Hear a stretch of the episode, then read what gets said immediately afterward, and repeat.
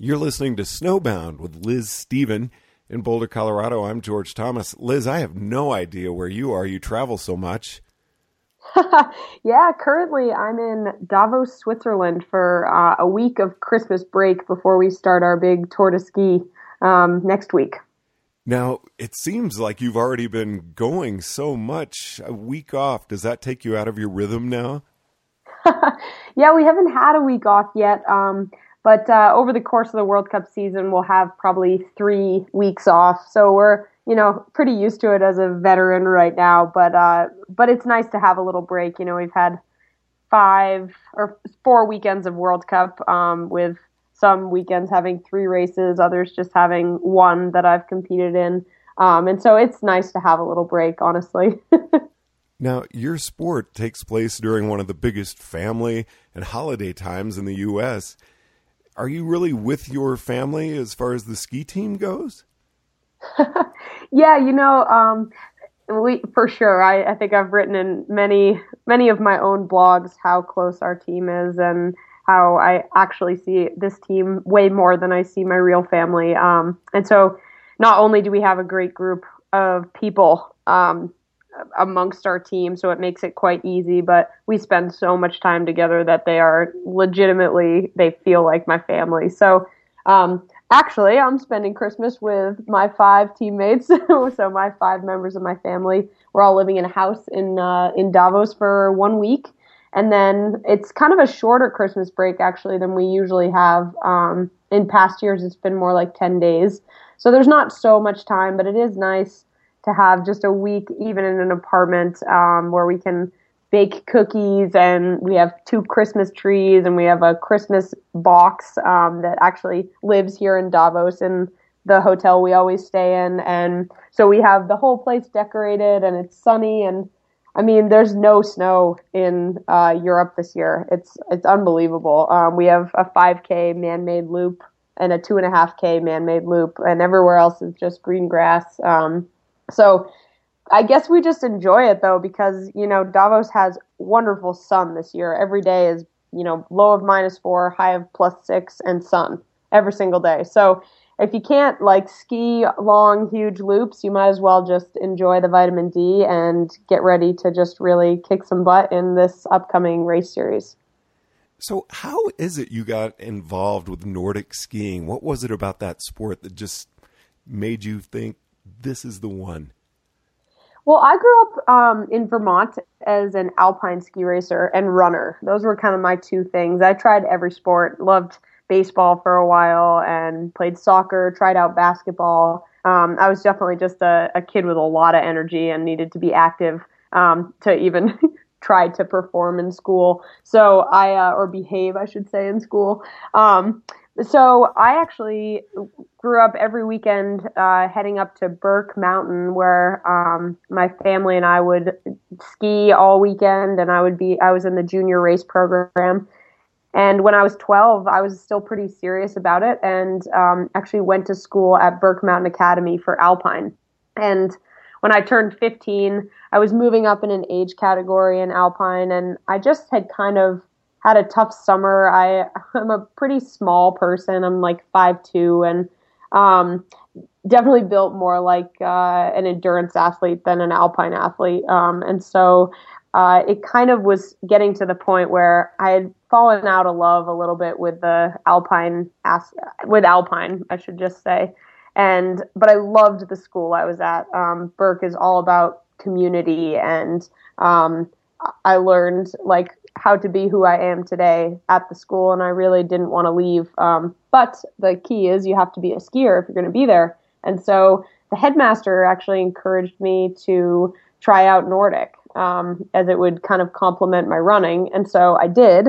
And within, you know, my first time on skis was West Yellowstone, Montana, at the huge, like, start of the season camp where the U.S. ski team members are there, and like every skier on the face of the U.S. shows up at West Yellowstone for these 2 weeks.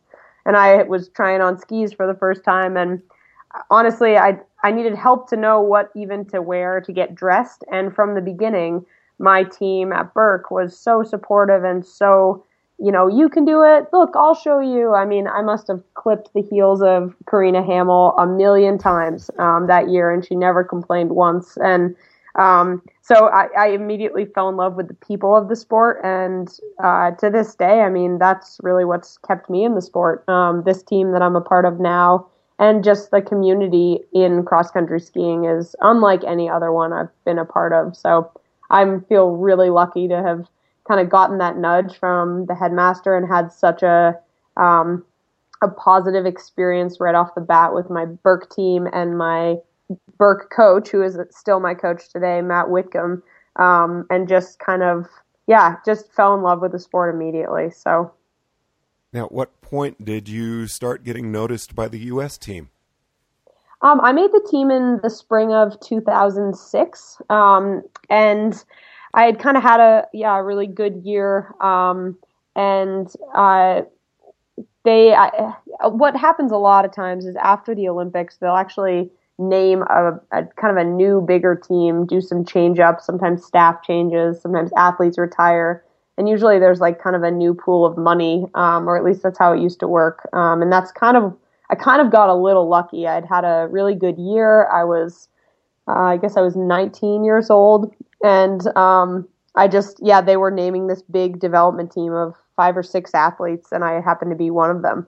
And so I was scooped up by the U.S. team, and then I've been on the team ever since. So apparently I'm one of the oldest ones on the team now. I don't know how that happened, but... Now, was this kind of a dream of yours ever since you got started with Nordic skiing?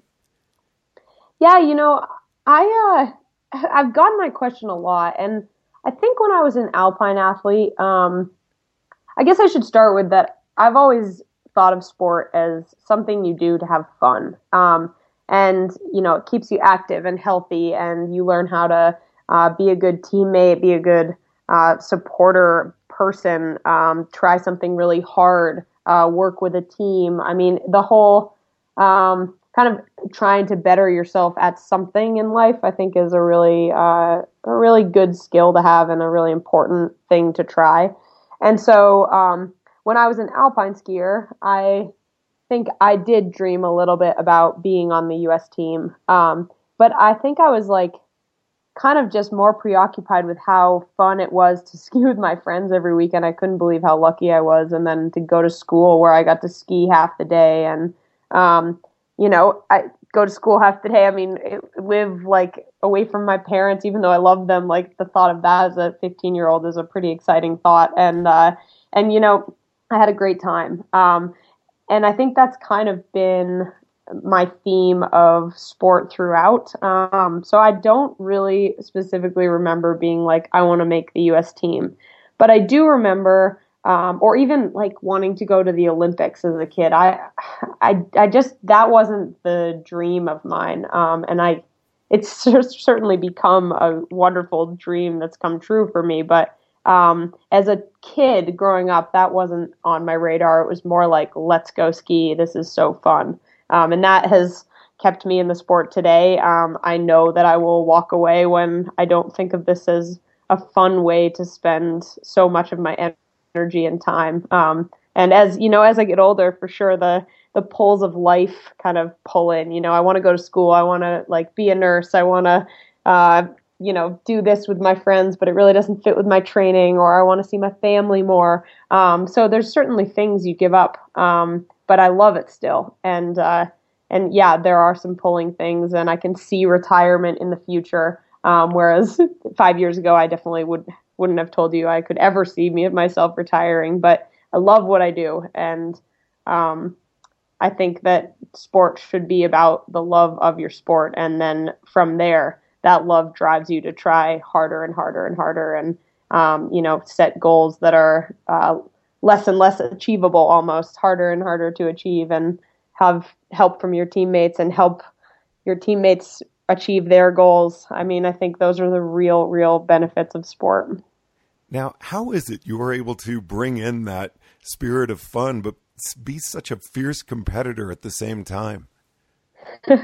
I think in some cases I could probably be fiercer, but I definitely I think a really important part of it all is to be able to mentally focus in on a race. And then when you cross the finish line, take the 20 or 30 minutes you need if it was a bad race, or the 20 or 30 minutes you need if it was a good race, to kind of like be so excited, and then kind of shut it off and be a person when you're not on the race course. I think that's how the sport is sustainable for me. I think if I lived and breathed skiing even more than I do, I think it would be overwhelming. And it's also really, if you want to have a good team environment, I think it's a really important thing to not bring skiing into every aspect of the team life. Skiing is a part of who we are and what we do, and certainly we all have these huge dreams and we all want each other to succeed. And of course, there's that part of you that wants yourself to succeed more than everyone else. I think that's what makes us all competitive.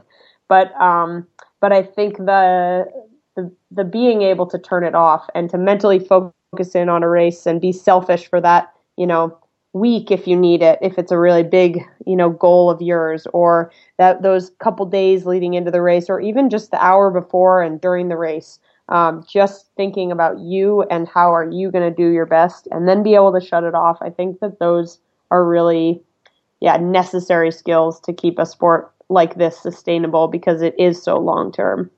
Okay, Liz, this is kind of a stupid question, but it is me, so I really don't mind. You've been a team member since 2006. During that time, what are some of your best memories of the team? And from what you've just said, I'm thinking maybe that's not specifically a race. Yeah, I actually, two come to mind right off the bat. And they actually are both races, but I think they're races in that they are team events. And I can be more specific.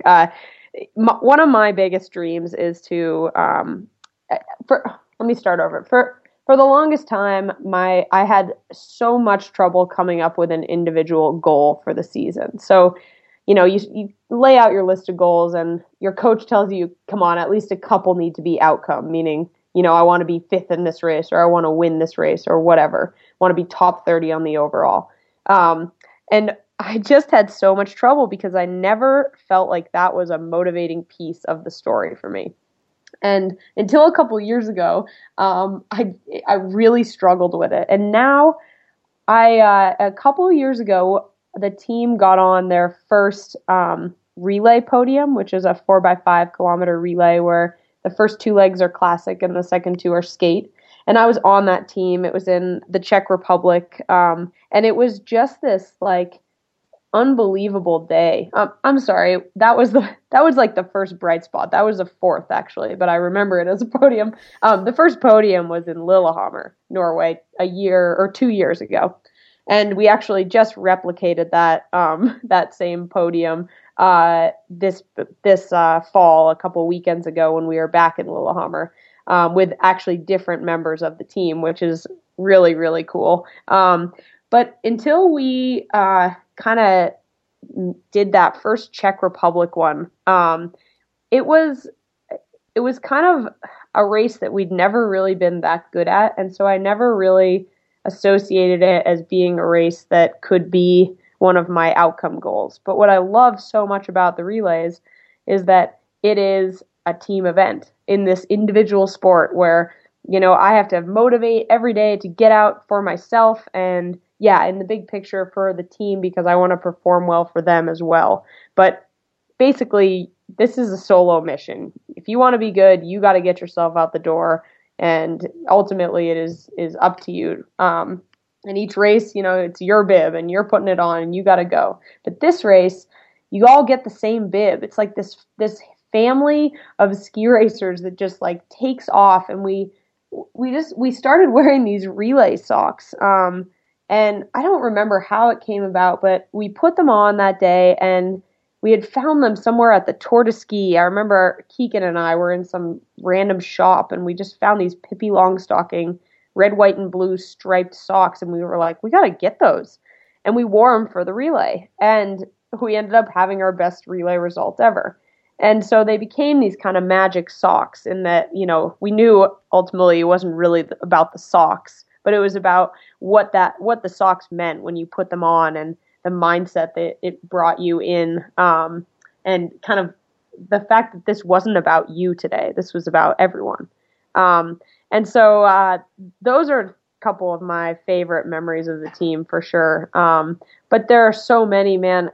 George, it would be really hard to come up with like just some right off the top of my head right now, but it's like, you don't really need anything specific. It's like the day-to-day interaction with the people on the World Cup, on the team, you know, Keegan Randall, who is pregnant now, but she basically started this women's team movement and, you know, got us all to believe in ourselves, and not just the girls team, but the guys team. And she's just this crazy, like, motivating, charismatic person who, like, has never, ever believed she couldn't do something in her life. Like, she looked at the Olympics when she was 5 years old and was like, I'm going to go win those. Like, I mean, it was not that's like polar opposite of how, you know, I was as a kid. I don't even really remember watching the Olympics.